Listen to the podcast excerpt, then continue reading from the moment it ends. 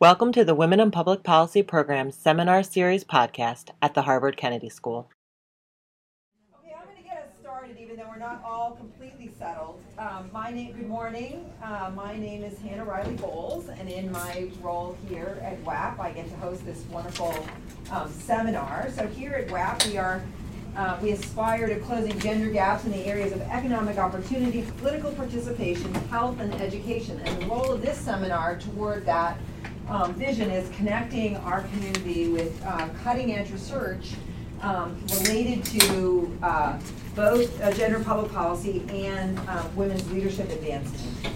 And um, I'm just going to do my uh, quick business before I get to introduce our speaker. I'm very excited about introducing. Um, one is as we sit in the seminar room, obviously we're going to turn off um, cell phones and things like that. But also that we ask that um, when you participate, uh, when you contribute, that you're actually asking a question and that the question relates to the presentation of the speaker. It's pretty straightforward, but it's also important because we're, as while we're just sitting down in a small seminar room, we're actually also participating in this seminar are all the people who will um, download the podcast from this um, uh, of today's uh, presentation, and now we have had uh, tens of thousands of downloads of these presentations, so we welcome our virtual community um, as well. Um, uh, Professor Shauna Shames is uh, in the is from the political science department at uh, Rutgers University Camden. Um, she is a long loved member of the WAP community. she did her PhD in government um, from Harvard University. Um, she does a lot of work, um, and she was one a real leader in looking at um, intersections of gender and race, which we've been trying to get to more and more in this seminar. But she was really one of the leading thinkers around this, saying that we just need to be having um, this conversation. She's received multiple awards and research grants, and her, and her research is published in numerous journals. Um, and uh, I just I could keep talking, but I'm not going no, to because I'm dying to get to her presentation. And just the humor on this slide alone gives you a sense of how much fun we're going to have in this conversation. So please.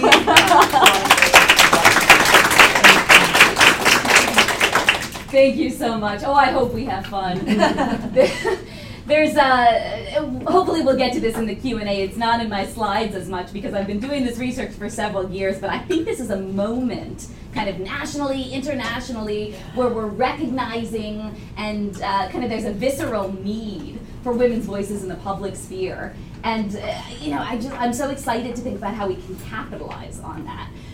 But my research strikes a rather somber note though which is that for marginalized peoples thinking about entering a formal sphere like politics, there's a lot of barriers. And uh, we have a lot of explanations about why more women don't run. And I think all of them are good and important.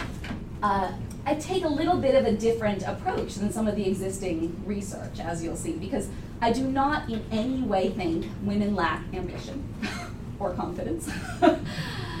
uh, I think they are highly strategic and highly rational. So I'm going to tell you about my research takes kind of a cost and a benefits framework. Uh, so this will give you a sense of some of the costs. Let me tell you a little bit about me. So I come out of a kind of a feminist activist background. I've worked for various women's feminist groups um, in the U.S. in both New York and Washington, including now where I, I was both on staff and on the um, board of directors. So feminist activism uh, very close to my heart. I'm also a former PhD student right here. Well, uh, a little further up at the Department of Government. So this is me writing my dissertation. this is so for the graduate students in the room, it's possible. This is the amount of candy it took to finish the dissertation. These are my wonderful, two of my wonderful advisors, and this is the book that resulted, which came out uh, 2016. Sorry, January of 2017. Oh, I got my own booked date wrong. Mm-hmm.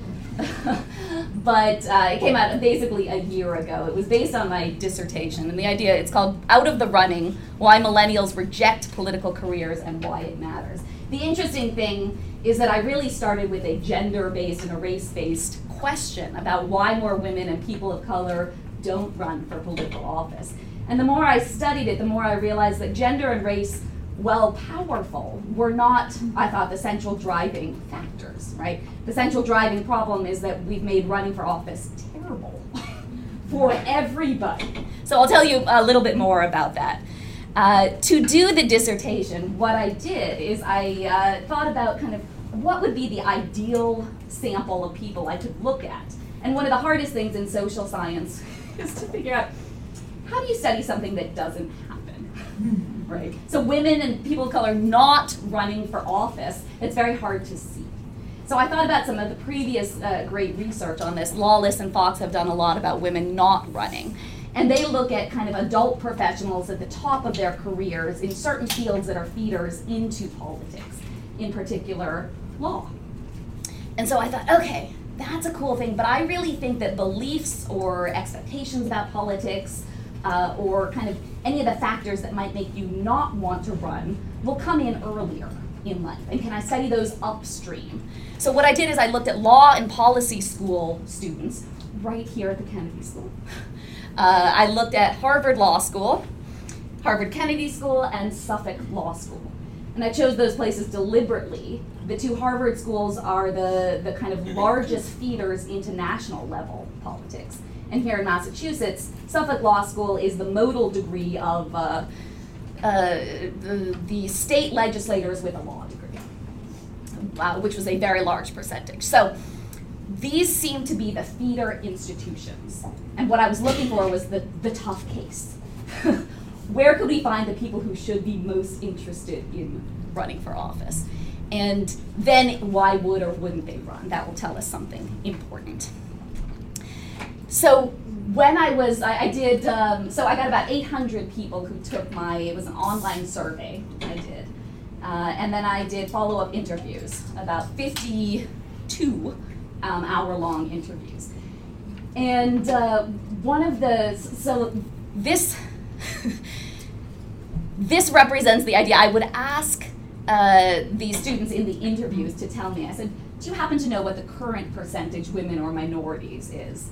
Uh, in politics or at our national level. And of course, nobody wants to admit that they don't know, so they would say various things.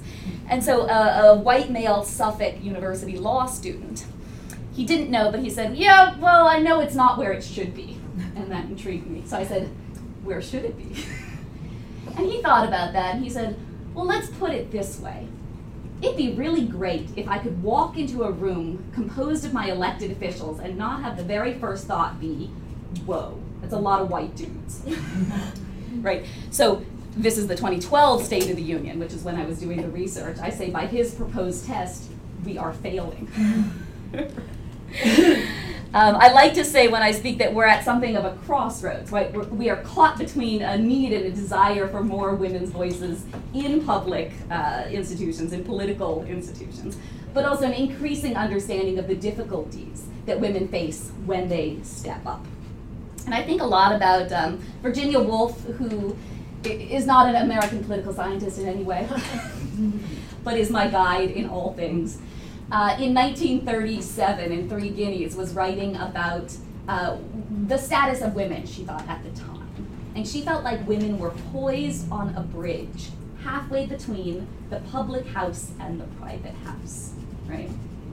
And lo, these many decades later, I think we are still there. We're on that bridge. So these are the current proportions, well, current of a couple years ago, but we haven't moved too far, of women in the House of Representatives and in the Senate, right? There's vast underrepresentation. Uh, the gaps in participation are not, interestingly, in voting or volunteering. There's been great political science work on those. Uh, the biggest gaps are in running for office and donating money. Virginia Woolf also explains that. She says, why have men always been so rich and women so poor? Right? So the access to resources, and then particularly that affects running for office, is one of the biggest gaps. But running for office and deciding to run, particularly in an American context in which you have to self identify, we don't have the same kind of party institutions that will do the recruiting work that other comparable democracies do. Oh, and this is kind of the, if we look at it over time, this is a wonderful Washington Post graphic uh, so from the 20th Congress to no, you know, up in the hundred and teens, uh, you can see kind of the not just the vast underrepresentation, but the historical dominance of men over time. Uh, oh, probably I don't need to explain to this group why we care. And yet, sometimes it's useful to um, to have it uh, kind of um, laid out succinctly, right? So I hardly need to tell you, but if it's useful to you as advocates, there's at least five really good reasons that women in politics scholars talk about why we need women in office, right? And we talk about these, these could be both intrinsic and instrumental reasons for wanting women to be there at the tables. The most important reason, of course, is if you've spent any time in DC, you know, if you're not at the table, you are on the menu. but um, but the, the reasons that we've developed theoretically would be uh, simple justice that about 20% women as political leaders, whereas women are 51% of the population, is simply unfair, right? As an advocate working in women's organizations, although to me this is the most important reason, it is often the least effective, right? So you might want to get sometimes to the instrumental reasons, right? So the um, the policy implications of having women there. Uh, women in office uh, we've learned are generally better at legislating, right? They are more effective legislators.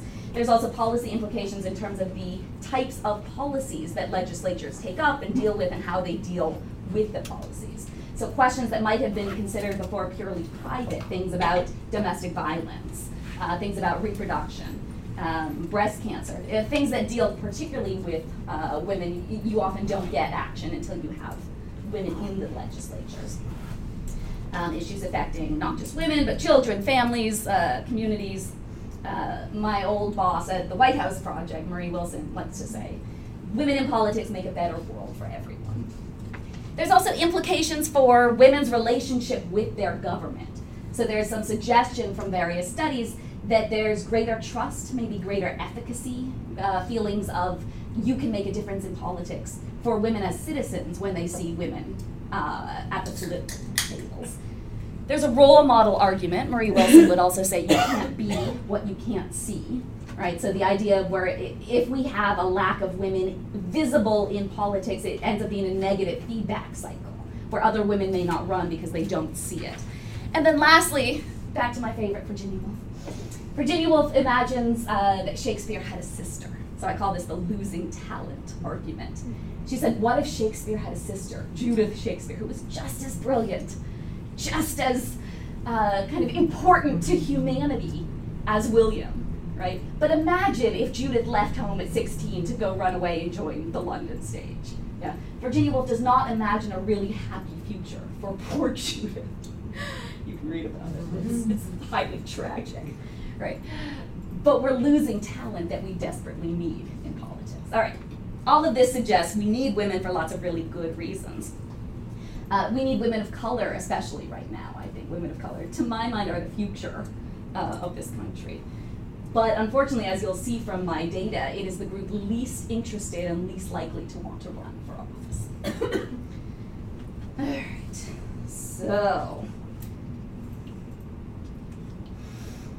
it brings me to the question. So if we need women, right, the problem is that the, the need is systemic, but it relies on individual women stepping forward, and the individual barriers often fall very hard on the shoulders of these individuals. In particular, in the American context, what you need to be a candidate, most of all, is political will, or what we call political ambition. so Joseph Schlesinger suggested ambition lies at the heart of politics. So the question for me is why do some people kind of run toward office? and other people run screaming in the opposite direction. So, I've got this sample. It's, um, I should have put the N on here. It ended up being about 760 usable responses out of 800 I collected. So it's a pretty good sample. It was a very diverse sample, more than a third people of color, because I wanted to study race as well as gender. And it was half women. And the first question, well, there were lots of questions, but one of the first questions is, uh, would you consider yourself an ambitious person, right? And I don't even have a slide to show you that because 95% of all of these incredibly bright and ambitious young people called themselves ambitious, right? There was no variation in the data among calling yourself ambitious if you're at Harvard Law School, Harvard Kennedy School, or Suffolk Law School. But there is high variation in have you ever thought seriously of running for office? So the uh, lighter uh, bars here are the men, the darker bars are the women, and this is within the various racial groups that I had enough N in the sample to combine. So you can see just enormous gender gaps in all racial groups on this question. Would you consider running for office? And this is just the percent yes. So, what do we know from the literature, right? That there's kind of several classes of barriers. So, structural, yes, please. Can we reflect on that, those bars for a second before you? By are you all means. Are you gonna talk more about this? Yes. Okay, okay, you're gonna go back to like the, the, like, like the gap. What do you want to know? Well, just like I'll like. tell you if I'll talk about it. I'm just, one thing is like. This is not out of line with previous research. Right, well, I'm just, I'm like, I'm kind of like fascinated but that yeah. minority men wanna run Yeah. it with a greater frequency Right. than white men, and then the other thing that's like Yeah. kind of killing me is. Also, the ends here are a little smaller, so there's greater variation, right? Okay, In these groups. Okay. But still, when I hear about the minority men in particular, when I aggregated minority men versus white men, it is like it approaches statistical significance that this difference is Okay, real. okay, okay, So, okay, so not quite. It's not quite real, different. but it is almost. It was like P equals 0.075. It was Okay, yeah. almost a real difference. And so I thought a lot about that. I think it's not a reflection, this is a highly unrepresentative sample. Yeah. So I think this is not a reflection of minority men in the country in general. You shouldn't think of it that way. Right. What you should think is, boy, are these a strange kind of unrepresentative group of people who get to these schools. And the, um, the men seem to be less representative than the women because there's a higher proportion of women, minority women at these schools than men. Oh, there are a higher, There oh, that in itself particularly law very school, right? yeah. So I was trying to figure out for the black men in particular what might this be. I was doing this um, research 2010 to 2012, so part of this might be an Obama effect. Part of But it might also be Hispanic, I mean, know, I know. Yeah, so. uh, Well, part it of could it. be the filter effect, right? So I was thinking about that. it with, is like, a these- highly these- selected sample. Yeah, but, but also Yeah. like, like these, these findings that like women are better leaders than men, or Yep. like women are better legislators, I always think, Yeah. well, yeah, but they, they had to run a fiercer gauntlet, like, like, like, like Yeah. they, they got culled a lot more Yeah. aggressively than the men did, so Yeah. you probably just have like a more average selection of. That's exactly. Probably a more average selection of whites than you do of minorities here, so it just maybe it actually more, a lot of this could be in a not- selection effect. It- Yeah, it makes you wonder why that doesn't happen for the minority women. Well, this is killing me. I know. The, yeah, the, the, Right. the, and is that difference significant? The Hispanic Yeah. and Asian versus Yeah. white and, Yeah. I mean, that's just. Uh, That one is different. I have a, a bit of an explanation for that a little bit later. Yeah, okay, good. I'm Which- just like, yeah. I just, sorry. No, I'm mulling some of this and trying to think, uh, you know, can I do some separate articles that might help explain some of this and also some of the kind of intra women of color racial groups, but the ends start getting fairly small. Um, but yeah, that's a I real mean, you're difference. just used to this. Like, I, I know, it's that's like so cool. And yeah, that is very interesting. Yeah, to study this intersectionally turned out to be like, you know, I know why people don't do it. Yeah, it's really difficult. I had to recruit, you know, kind of um, separately to get more people of color. And it also makes you worry about then is that separate recruitment getting a more selected sample? Um, Yeah, I have a question. Please. But Couldn't it also be that for each of those groups, they- that given they're ambitious, yeah, what are All of it. other things they can do that's exactly. and have the same impact in the world? Oh, so they may feel like doors are closed No, there may be other other doors than- that are easier for them to, the, im- if impact is the, if ambition and impact are related. Yeah, yeah. and I'm an Asian woman, would I want run to run for office in the U.S. Right. Or would I champion women in the technology sector and Well, removing the this divide? part of You know, it's a matter Yeah, of yeah, what I see. options there are Yeah, that are second best Yeah, yeah. to whatever Yeah. this question. Yeah, yeah, So yeah. Opportunity cost is how we think of it. yes. So when we get to the costs and the benefits framework, that's exactly the right question to ask. Also, I'll, I'll preview for you the findings ab- about these people in mm-hmm. particular. The opportunity cost of a private sector salary, I think, played a large role because one of the things about the people of color in the sample is they were so much more likely to say, I have an expectation of having to contribute money in the future to my family of origin Oh, yeah. right? So that although being here at these institutions to some extent wipes out some of the I think worst effects of the the kind of class segregated world that we that we live in racially in this country. It was still true that the people of color came from different socioeconomic kind of strata and that they kind of be, being at Harvard or being the first in their family to go to law school, they hadn't felt an expectation to then make a lot of money so they could contribute to their Well, I think another could be so that lots of opportunity. a lot of the political people who are in political office, their parents or uncle or somebody was Yeah. in Yeah. political office. Exactly. That's why they It's- choose. So in- exactly. in this group of people, this, this new generation that you're trying to target, the women or the minority women, yeah. their, what is the likelihood that their parents were in uh, public office in the US? Yeah. Yeah, but I mean, in the interviews in particular, I had people saying to me all the time, oh no, politics is for rich people, or politics is for well connected people. But my feeling was kind of like, well, you're at Harvard Law School. If it's not you, who is it, right? That, I found that fascinating. Yeah. I, I get that point about wealth and sort of financial background, but I think for a lot of students, when they come to these higher institutions, you can't discount the sort of institutional pressures of having student loans. Oh, yeah. And that could There's be an- that, right. And that could obviously be an incredible exciting factor in like. Highest in the what to do. nation in Massachusetts, except for one, apparently. I just heard about the Um. And a lot of these schools don't have like a great, you know, scholarship Yeah. programs, and a lot of students Yeah.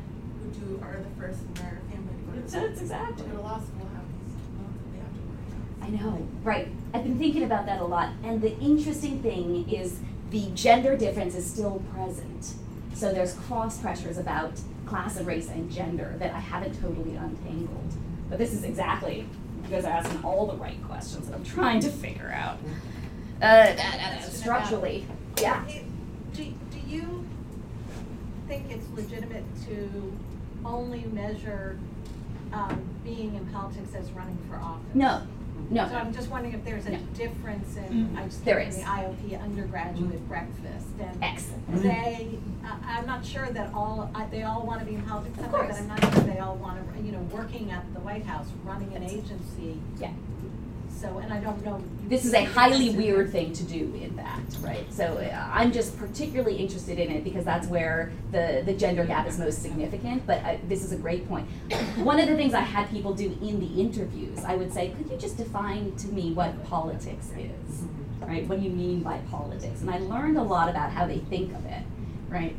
And one of the most important, I think it's a huge problem. One of the most important things I learned, one of those critical problems, is that generally women are far less likely to think that electoral politics can solve problems, right? And they want to make change in the world, right? People want their lives to have purpose. If you don't believe electoral running for office is going to do it, it's really rational not to want to. Uh, all right, so the way I put this, oh, structural. The, one of the most important things also to think about is structurally we have what amounts to a glass ceiling for women in politics through incumbency, right? If 95, 90-ish percent of uh, incumbents win their re-elections, and you know, 80%-ish of incumbents are male. It amounts to, um, Palmer and Simon call this kind of a glass ceiling for women in politics. Laura Liswood, who founded the Council of Women World Leaders, likes to say, I'm not sure there is a glass ceiling for women in politics. She says, I think it's just a thick layer of men. uh, also structural, which should be noted, is we're still not equal in terms of roles that people serve in household economies, right? So that work-family conflict continues to structure women's lives in a different way than, than men does. Right. There's lots of other structural things, but let's just jump right ahead. You guys are interested in my data, I'll tell you more about it. The way I think about it is I, I, I develop um, kind of this idea of what I call candidate deterrence. Candidate deterrence, as in you're deterred from wanting to run, happens, and I did this fairly quantitatively. The question is if you look at the rewards and the costs of running for office and you compare them, and you can do that quantitatively if you've got a lot of variables in a survey, are the rewards worth more than the costs? And for most people, the cost versus rewards ratio was about zero, right? The mean in the sample as a whole was right around the zero line. And for women, it was behind the zero line. right? It was more costly to run for office than it was rewarding in terms of their expectations and their perceptions. And some of these costs that I asked about were things like um, invasion of privacy could be considered a cost, particularly if you think your family's privacy is going to be invaded.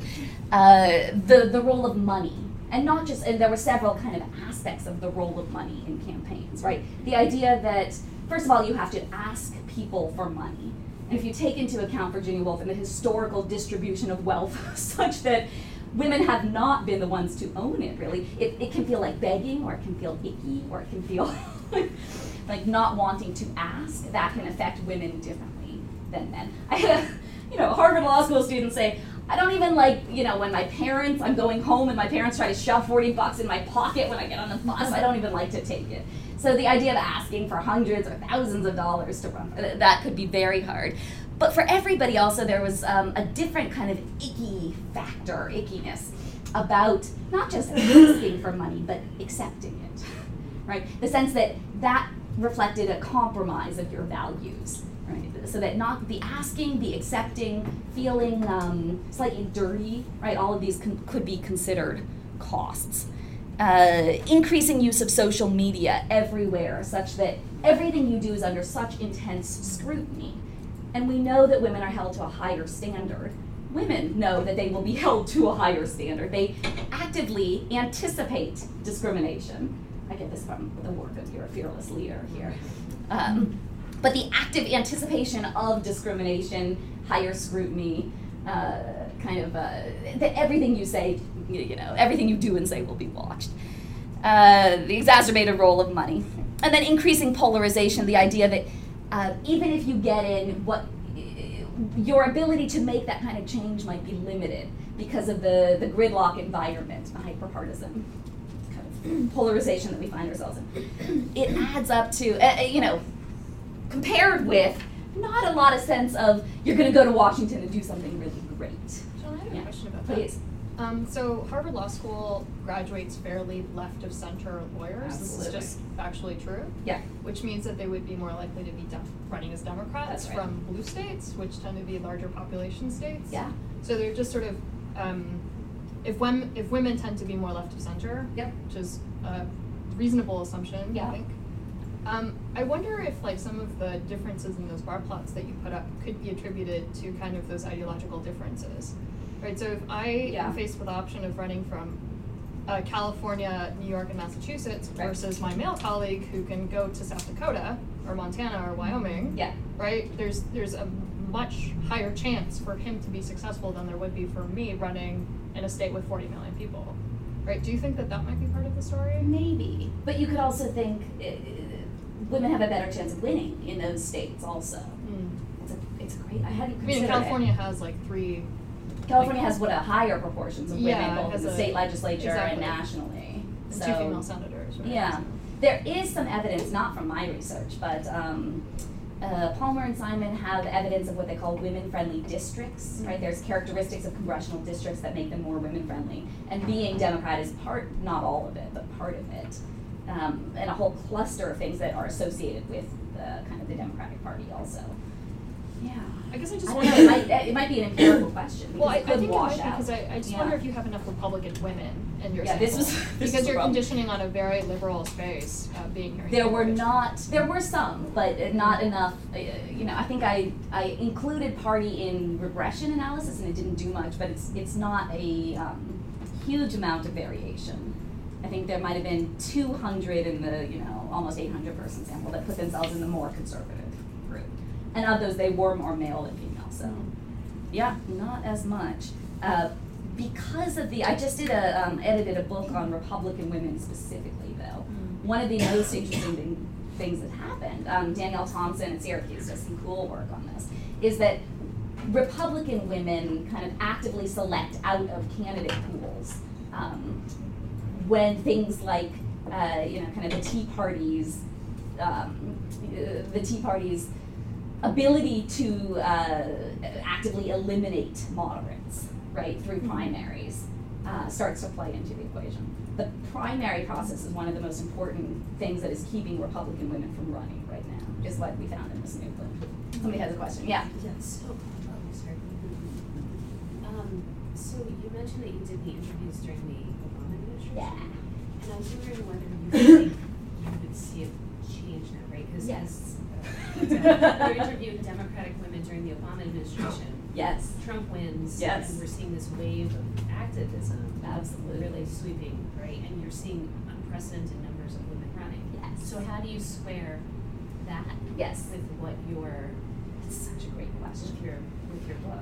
Can I, yeah, I know. This is this is where I have to do a little fancy footwork because I published this book. You know, Right. Trump gets elected. Right. I published this book saying a lot of women have really good reasons not for wanting to run, and then suddenly more women than ever are running. So if you'll hold on to that, I do have an answer, I promise. But let's let me get through the book data.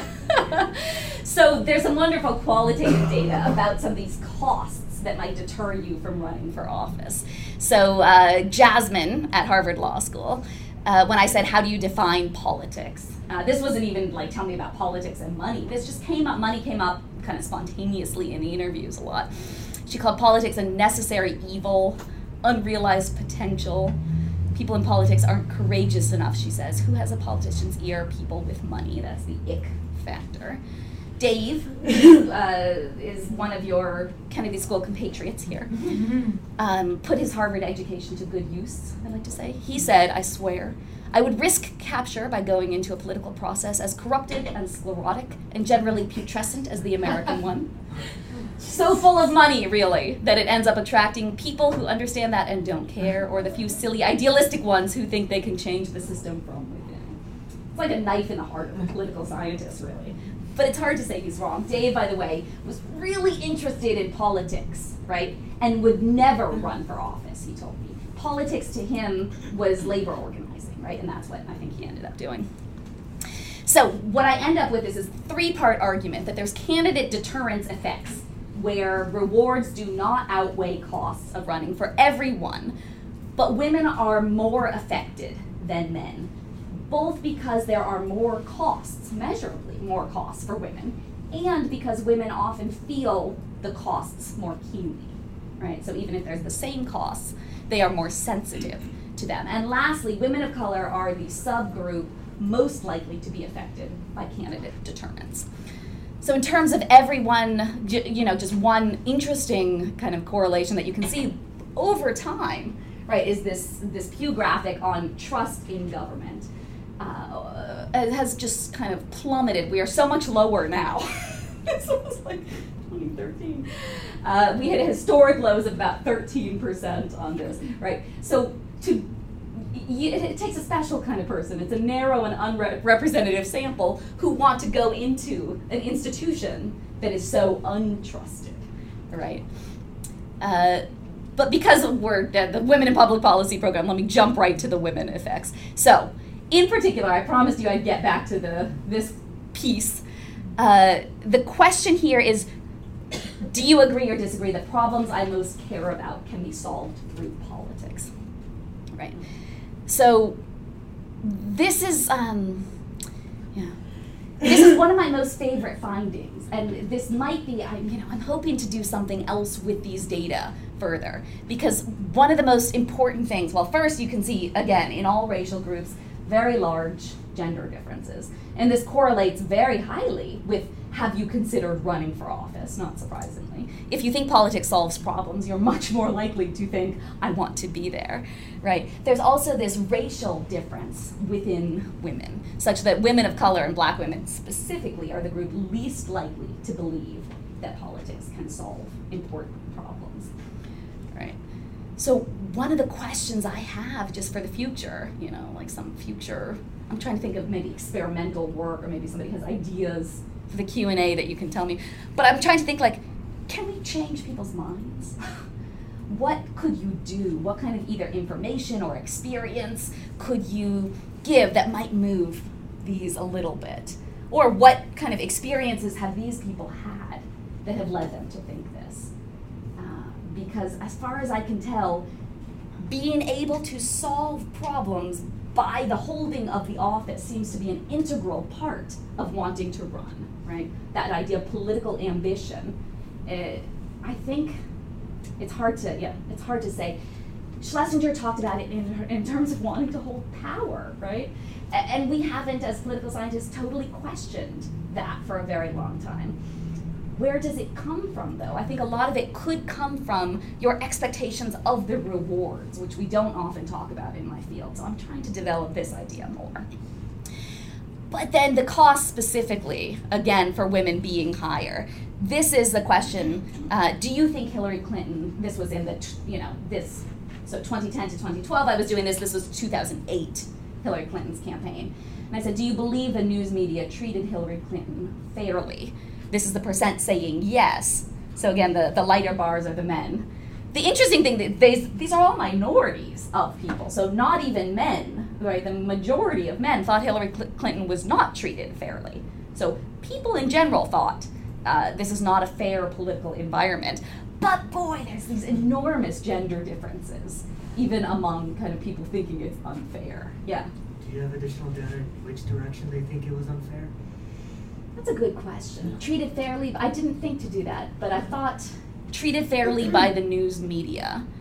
Um, trying to think. Uh, the question was on a four point scale, and what this does is just aggregate, like, you know, very much agree or agree, and then disagree. So, uh, do you have an expectation that people would think she was given a benefit by the news media? Like uh, among black women, maybe. I mean, Maybe. Or among like Bernie Sanders supporters. I don't know. I mean, Yeah, this was long before Bernie. Um, nope, I don't have additional data on that, but that's that's an interesting question. The uh, the 2008 campaign, you know, yeah, I, I think it was. Um, I think the question was fairly clear what it was asking. Um, but yeah, I could test it again. Uh, the expectation of discrimination is one of the things that I'm most interested in as a deterrent kind of factor. So this is a little bit complicated, but what I've done here is try to figure out does having some previous experience of discrimination lead you to expect that you will face it in the future? Right? So, in particular, there were kind of a high level of people in my survey, as you can see from the previous data, kind of expecting unfairness in the political realm. And I wanted to know does their uh, kind of previous experiences predict that? This is a set of predicted probabilities um, for men and for women. So, women in general have a kind of already higher um, probability of expecting future discrimination or expecting that the political world would be unfair. But for both women and men, that expectation is structured by your own experience of discrimination, also. So, women who feel like they have experienced some or a lot of discrimination already, and that includes women of color experiencing racial discrimination, are the most likely to believe that were they to run for office, they would face this additional burden, higher costs. So, women of color in particular interested me for lots of reasons, but there was this kind of, um, on a lot of these questions that cluster together in terms of predicting political ambition, women of color were different, and black women in particular, right? So, this is trust in government. As I said, very few people trust government. These numbers are actually higher than the national average because you know, these are the people who might go into it but uh, very low numbers of trust and no gender difference, right? The, the, this is, you can agree or disagree, you can trust the government to do what's right most of the time. Uh, so, trust might be one factor. Solving problems, again, you saw before, large racial differences. And then perceived racial discrimination by the media. this is the question here Was Barack Obama treated fairly by the news media in 2008? Um, and uh, so here, interestingly, the white men thought he was, right? Far more than any other, well, Hispanic men a little.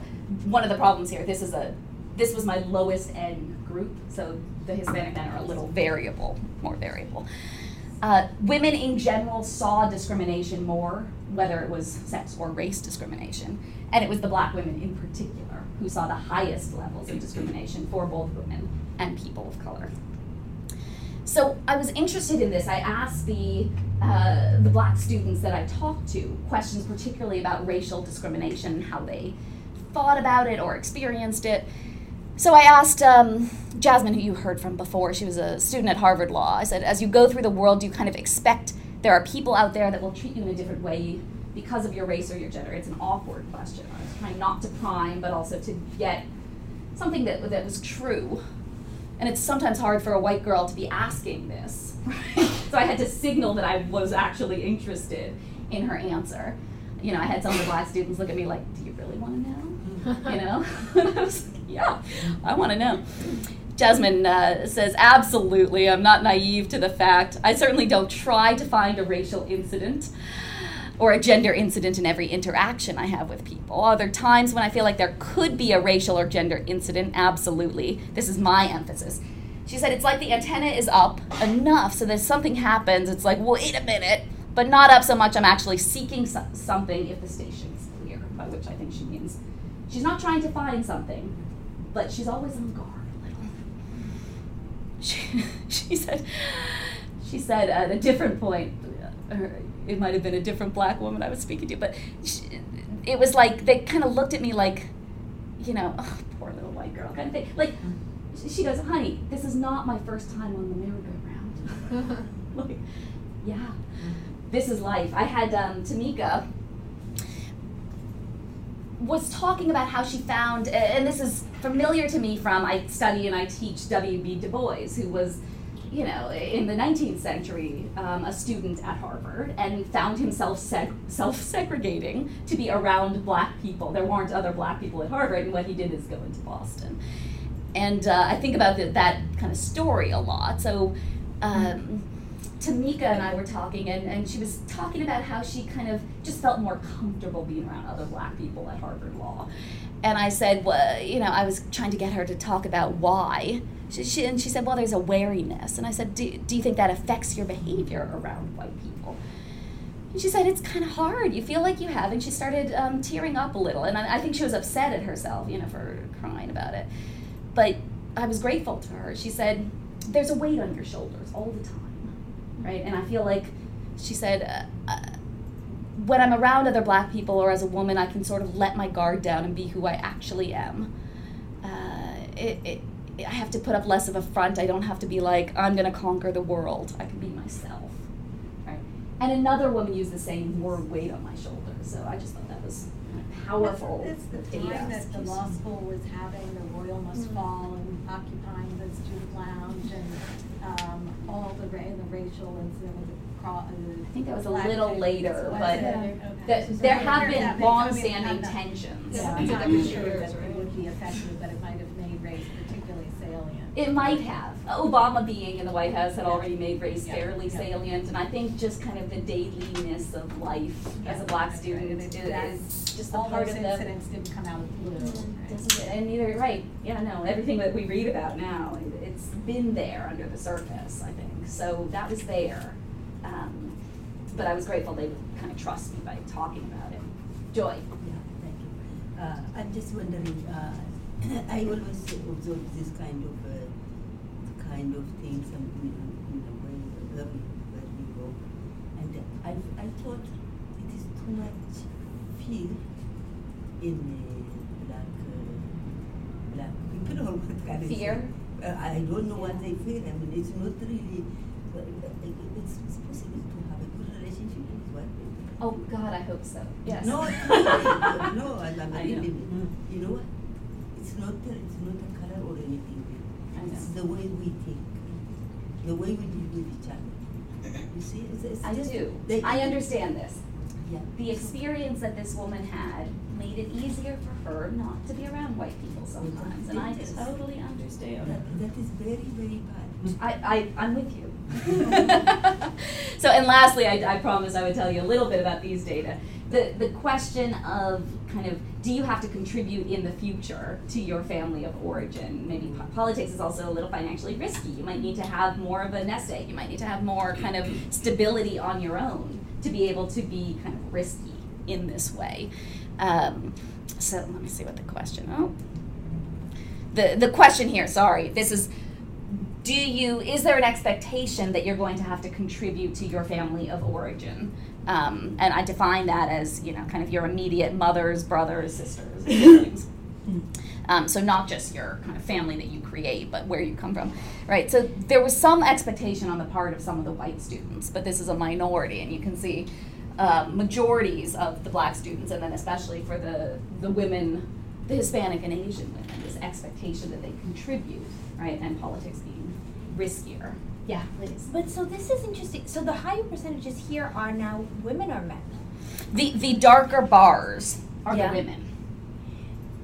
Because I would think that that would go the opposite way. Mhm. Because generally we expect men to Men be to be providers, and yep. of course they do make more because of the gender pay gap. Yep. So I'm very surprised that in you know Hispanic, Asian American families you would have an expectation that the girls contribute more. Yes. I don't know entirely how to explain it, except that again, these might be a really odd and selected group of men of color. Yeah. That's my expectation. Yeah, but that's it. Yeah. Well, I guess it could also be, you have to be around to take care of your Yeah. parents. That, that might be the expectation. And your in-laws Mhm. and your extended clans. Right. And so it's. Which is the often Time and kind of- energy, it's not only the money part. That's entirely true, and I know um, from Asian American kind of girlfriends, especially, this is an expectation that weighs heavily on them for the future. Um, and then, lastly, in terms of kind of the uh, back to that point about does politics either solve problems or does it bring happiness or authenticity? This is something I haven't totally figured out, but it's just this wonderful data from the interviews um, about kind of wanting to make a difference in the world or wanting to be authentic. And so these these quotes that I, I pulled out um, to try and figure out better, right? Elena wanted to do something socially important that was going to make her happy. And interestingly, politics did not feel like that. I mean, one of my questions is how do we make politics feel like that, socially important? How could we make politics feel for Elena like it was doing something useful that would make her happy?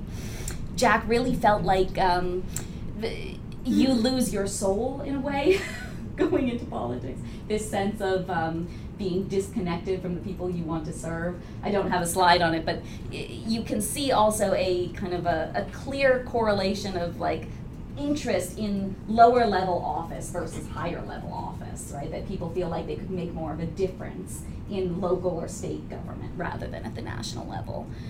Um, uh, Melody just wanted to make this distinction, right? Politics is what gets in the way, but I like government. Right?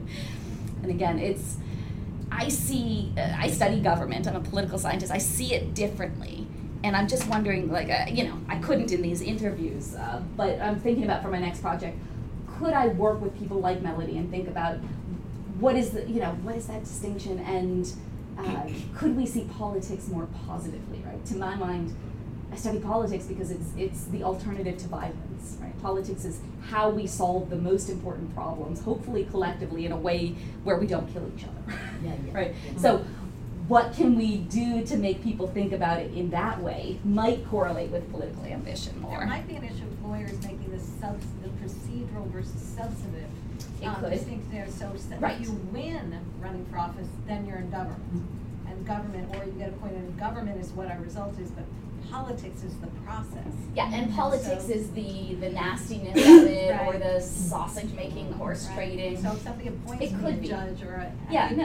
head, I. I have a lot of people, you know, I asked uh, if you could magically hold any position, Right. right, in the US government right now, at any level, what would you want to be? Huge numbers of people wanted to like run the EPA. Right. or they wanted to not be in electoral politics, right? Um, and there is some evidence, uh, Kanthak and Woon have a good study that, they call um, kind of evidence of electoral aversion, particularly for women, that they want to be maybe in government without the politics. You know, to my mind, it, it, just kind of feeds into this idea of um, the costs of running. So I'm going to end there. I just wanted to say, by ways of, it ends up being fairly depressing though. So whenever I speak, particularly to people who do candidate training or candidate recruitment, you know, I like to say, remember the words of Ann Richards, who reminded us Ginger Rogers did everything Fred Astaire did, only backwards and into my heels. Mm-hmm. right? The history of women's activism in this country, right? Women, women are not genetically averse to politics. They've led massive social movements and changed the, the laws and the, the, the country, right? They have to have a good reason to do so, right? So my, I think one of the most important things I could say is if you give women good reasons to run, they will work harder, right? They will dance backwards and in high heels, right? What I don't think we've gotten to enough is what are the really good reasons and what could convince more women that it's worth those costs. All right, so that's what I got. What kinds of questions do you have? Or I can take the one from earlier about, maybe let's get a couple out of the table. Can I, can I put up one? So when you talk about politics, like they're trying to avoid politics, I also wonder whether there's another distinction, not only distinction between government and politics, but also like the electoral race versus the politics of government. Yeah. So like the, the horse trading and like, we, we solve that, we, we avoid war through the politics in the practice, you know, in the, in the, in the practice of politics. Yeah. But it seems to me like what's aversive is this self-promoting, you know, just, just, it just seems to be a meaningful distinction there between like the work of government, there's, there's like government, like bureaucracy. Right. You know, and then there's like politics within government, which is Yeah. the, the hashing out of, you know, over interests and values and where we come out, how we come out with policy. Right. Which is fundamentally political. Sure. And then there's this other thing, which is the electoral process, right? So, Yeah, I've I don't know, it just seems like, it just seems like politics might be too broad of a Oh, completely. Right now, the term. the um, yeah. the fact is that you could frame, or, or we could do each of these things differently. I think in a way that would be make women less averse to wanting to run, right? So if you think of politics as the way we solve problems together, there's some evidence already that all right, more women are interested. If you think of, um, or if we did elections differently, right, in a way where it wasn't just, and we have evidence from other countries that do this, right? You are asked to stand for office. It's not you just shamelessly self-promoting. It's, you know, I was asked to stand on the on behalf of my party. That's, I think, a, a better way to do it. And there's lots of electoral mechanisms that other countries have tried to get more women in as candidates. And uh, interestingly, you know, there's all these kinds of workarounds that men usually find to make those not work as well. But it's a different topic. Um, but also, Jenny Mansbridge and I have been talking lately about like, I don't know. Sometimes I just think like the electoral mechanism itself is, a, in a lot of ways, a fundamentally flawed process. What if we had a different way of selecting? What if we selected rather than elected? Like, um, if anybody knows about the um, the Canadian Citizens Assembly example of they were trying to decide should they change the constitution in the way that um, uh, like should districts be multi-member, kind of fundamental changes to the democratic process, and they decided having anybody currently in office or having people run for office, both of those would distort kind of the incentives of the people there. What they really needed was like a jury, right? They did a random drawing for a hundred, you know, assembly members, and they ended up with a, you know, highly representative, really hardworking bunch that worked for like a year to understand different electoral systems and recommend changes, right? So the the idea of random selection, which is an ancient Greek idea of democracy and how you would pick leaders, uh, yeah, we don't use much except for juries. But you know, I've been thinking about could we use that more? It makes me nervous to have power distributed according to these kind of awful distorted processes and only have the people be able to get in who most want the power. it seems distorted on multiple levels. Like we're not getting in any way a representative sample, and even the women who do run are highly unrepresentative of women as a group, not just in terms of race and so- socioeconomics, but um, kind of personality wise, right? Could we use random selection? I think that'd be kind of cool. Anyway, the electoral mechanisms, though, I think is the next frontier Yeah, of yeah. research on this. It could be um, that, that women are more averse to uh, just the process of self promotion, which would make sense because we punish women for it. Right, I mean, there's Not like they're of- right, being right. dumb about it. They, women are actively punished, as you know, Hannah and others have said that, for negotiating for a salary, say, right? So that the the um, the women in business advice of always just lean in. Women just need to lean in more. It's women's fault that they're not kind of the happiest. No, no. women have really good reasons for often not leaning in, and they have to do with kind of not just social incentives, but kind of you can be punished in financial ways as well. Um, anyway, so the expectations are different there. So ele- there might be electoral aversion. Um, there seem to be differences. Some exciting new research. Melissa Deckman um, has been working on some others. Uh, the idea of kind of gender-based differences in responses to things like incivility or acrimony, right? So if the way that we do politics is this contentious, um, disrespectful shouting at each other thing, women are less likely to want to do it. You lose actually, I think, good people in general, but women more than men. So yeah. I don't have good answers from this, but there's some good research coming out on that.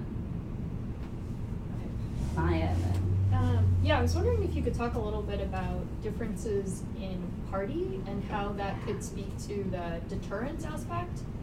Um, so I'm particularly interested in the way that the parties approach recruitments of candidates and whether some of the findings might be explained through that lens, um, particularly since you probably have a serious overrepresentation of Democrats, which is fine. Yeah, that's exactly Um, right. But um, I guess where I'm coming from is that I think that a lot of women of color sort of feel like there's only one party for them. That's right, Um, And so that sort of might influence how they approach the question of entering into politics. And for white women, Yeah. that might also kind of influence the way that they approach thinking about entering politics. I just don't know how to think about it. I know. wonder kind Right. of what your reactions are. Yeah, I think I can't with these data speak to it too much, but the um, the Republican Women book that I've just been working on has Yeah. a lot to say. Um, Tell us more. yeah, the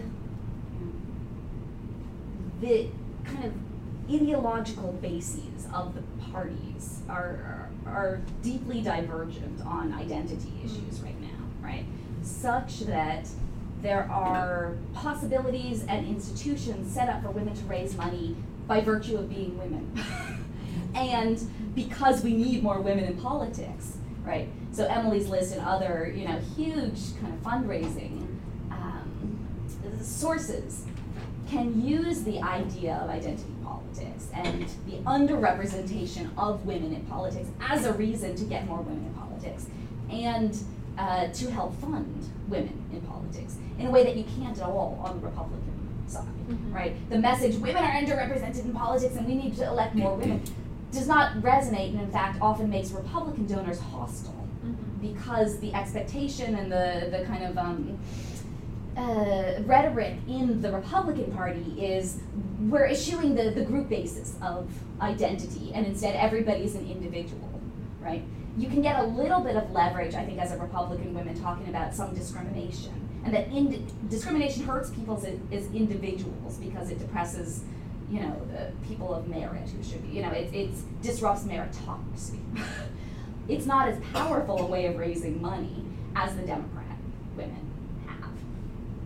Uh, there's also, perhaps because of this ideological basis, but also because of the kind of longer standing nature of the Democratic women PACs, there's this deeply lopsided kind of universe of organizations available to help Democrat women as candidates versus Republican women. And as Danielle Thomsen and others are finding, the um, kind of the existence of the Tea Party and their kind of just incredible success at systematically eliminating moderates has meant that women in the Republican Party who tend to be at least a little more moderate than men, you know, actively are deterred from running. Um, and even if they do run, in they are kind of eliminated through primaries, such that it's kind of almost impossible to be elected as a Republican woman unless you are hyper conservative right now, right? So the landscape for Republican women, I think, is is really bleak. It is um, it- it's far more advantageous to run as a woman in the Democratic Party.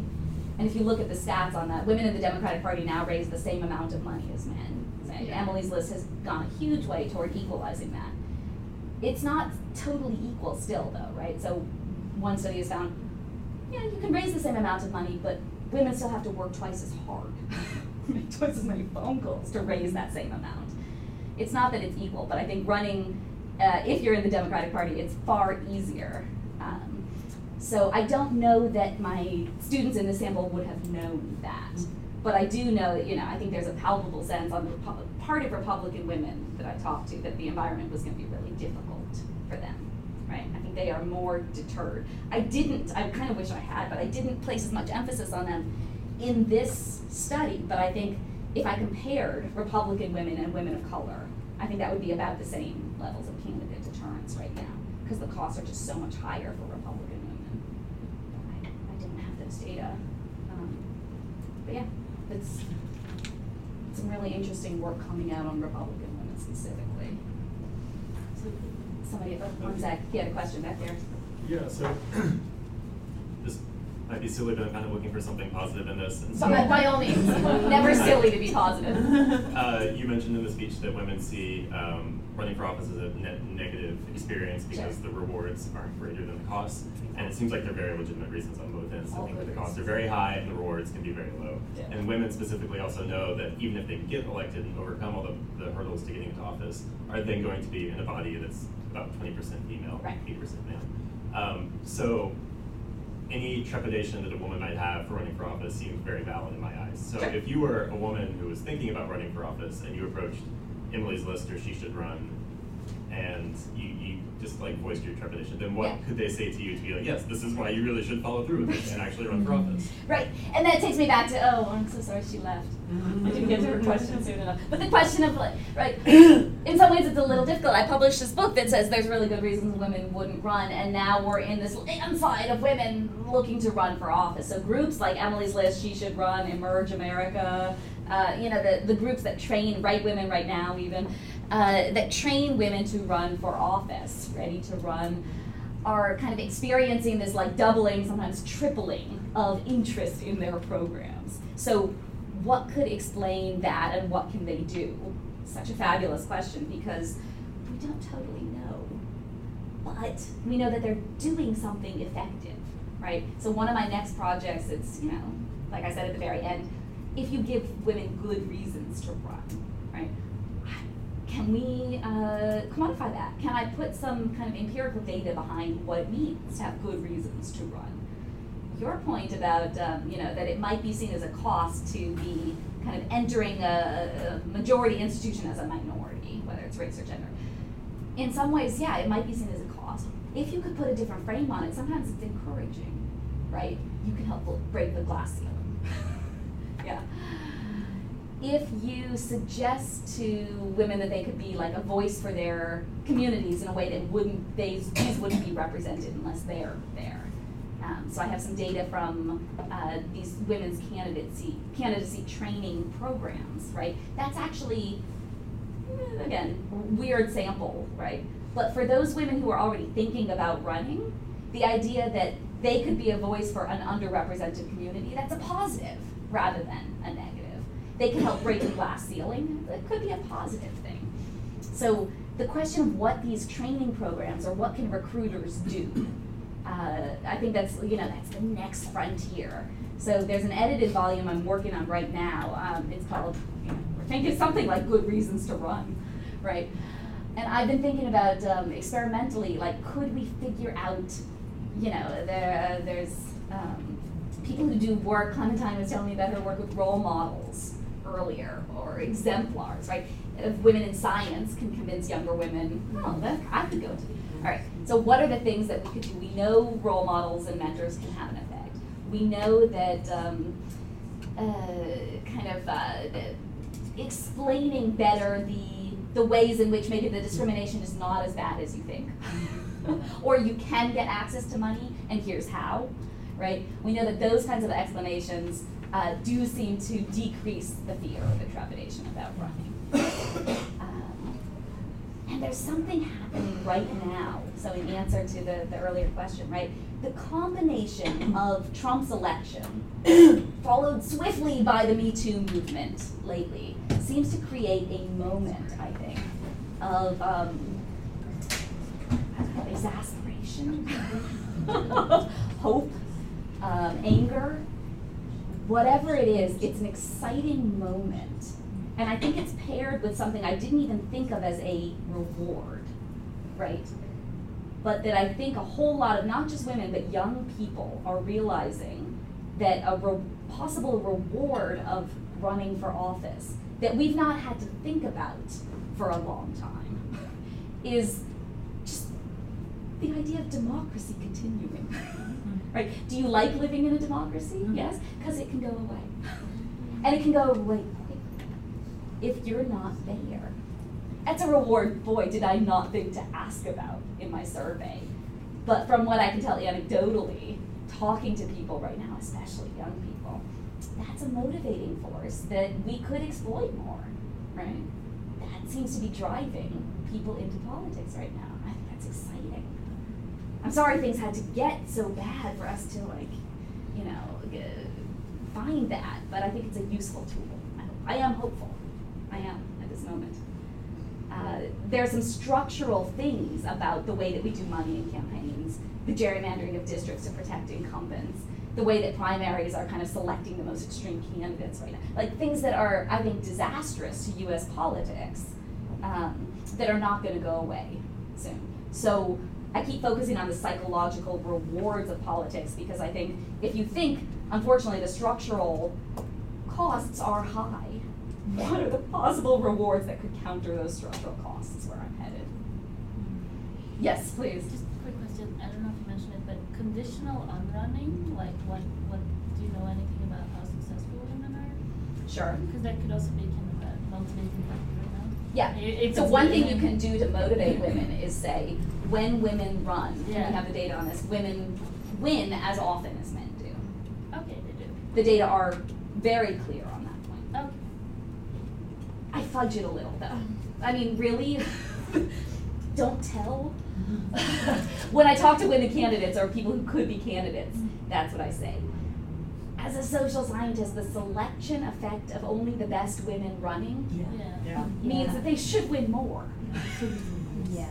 And we- So yeah. it suggests to me that there is still a double standard and there's still discrimination because they don't win at the rate that they should, given we know they're better quality usually when they do run.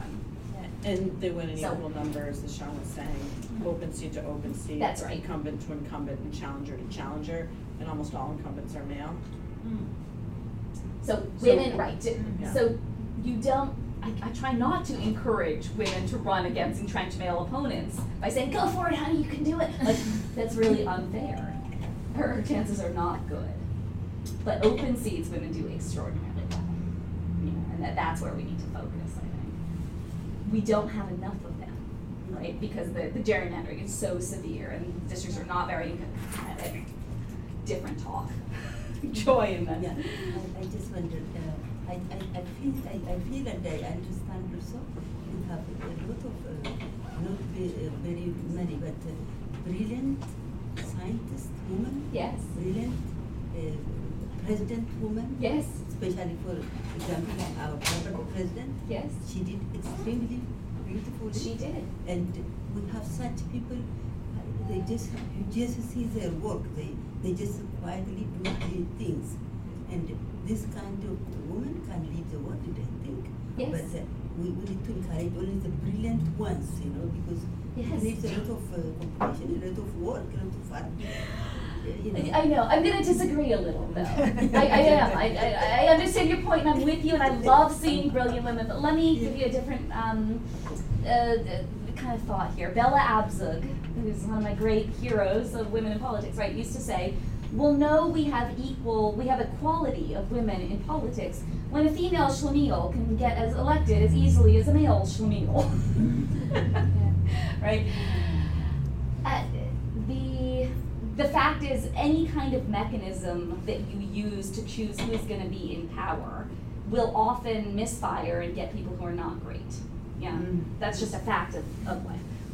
We're misfiring a lot more than I'd like to see with our current system because it's biased in so many ways, right?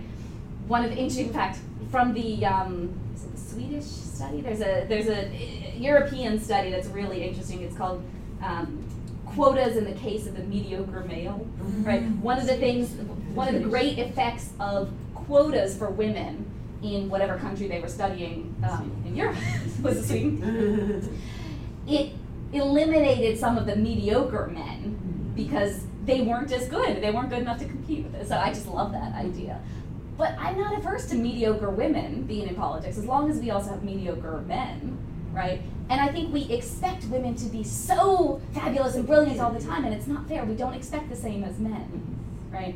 Well, the I mean, the double standard is most evident to me in terms of Trump and Hillary. It's, it was just an astounding kind of difference in what counted as qualified, right? Uh, but I think uh, you're seeing it now in terms of who's talked about for the, the Democratic nomination in 2020. And somebody said to me uh, something, you know, Gillibrand, well, she's not very bright or something. Anybody, you know, off the street is brighter than our current president, right? Anybody who could like use three words in a sentence. So that's not my concern. I, I don't, I don't think it has to be just the brilliant women. And I'm interested in a representative democracy. There's a lot of not bright people. That's okay. They can even. You got another question over here, hold on. Yeah, yeah. So over here and then. And then- So, so back to, you know, these women that you talk to who are smart enough to run but see the cost is too high. Absolutely, yeah. Is it possible to engage very credible men in politics Yep. who want more women to succeed and who truly believe that they have seen women in their the discussions they've had on major decisions bringing so much more to the table Absolutely. to just engage them in this big movement of Yes. going around so let's say every month there was a session here Right. one at the divinity school one at the law school I love one at the kennedy Yeah. school Right. where one of these really credible men Yes. in politics was to speak about why this is the moment for women to run Oh, I love it. and then just These are the people who can make this. and happen. then just talk, talk from the heart Yeah. about when we were making that big decision in this crisis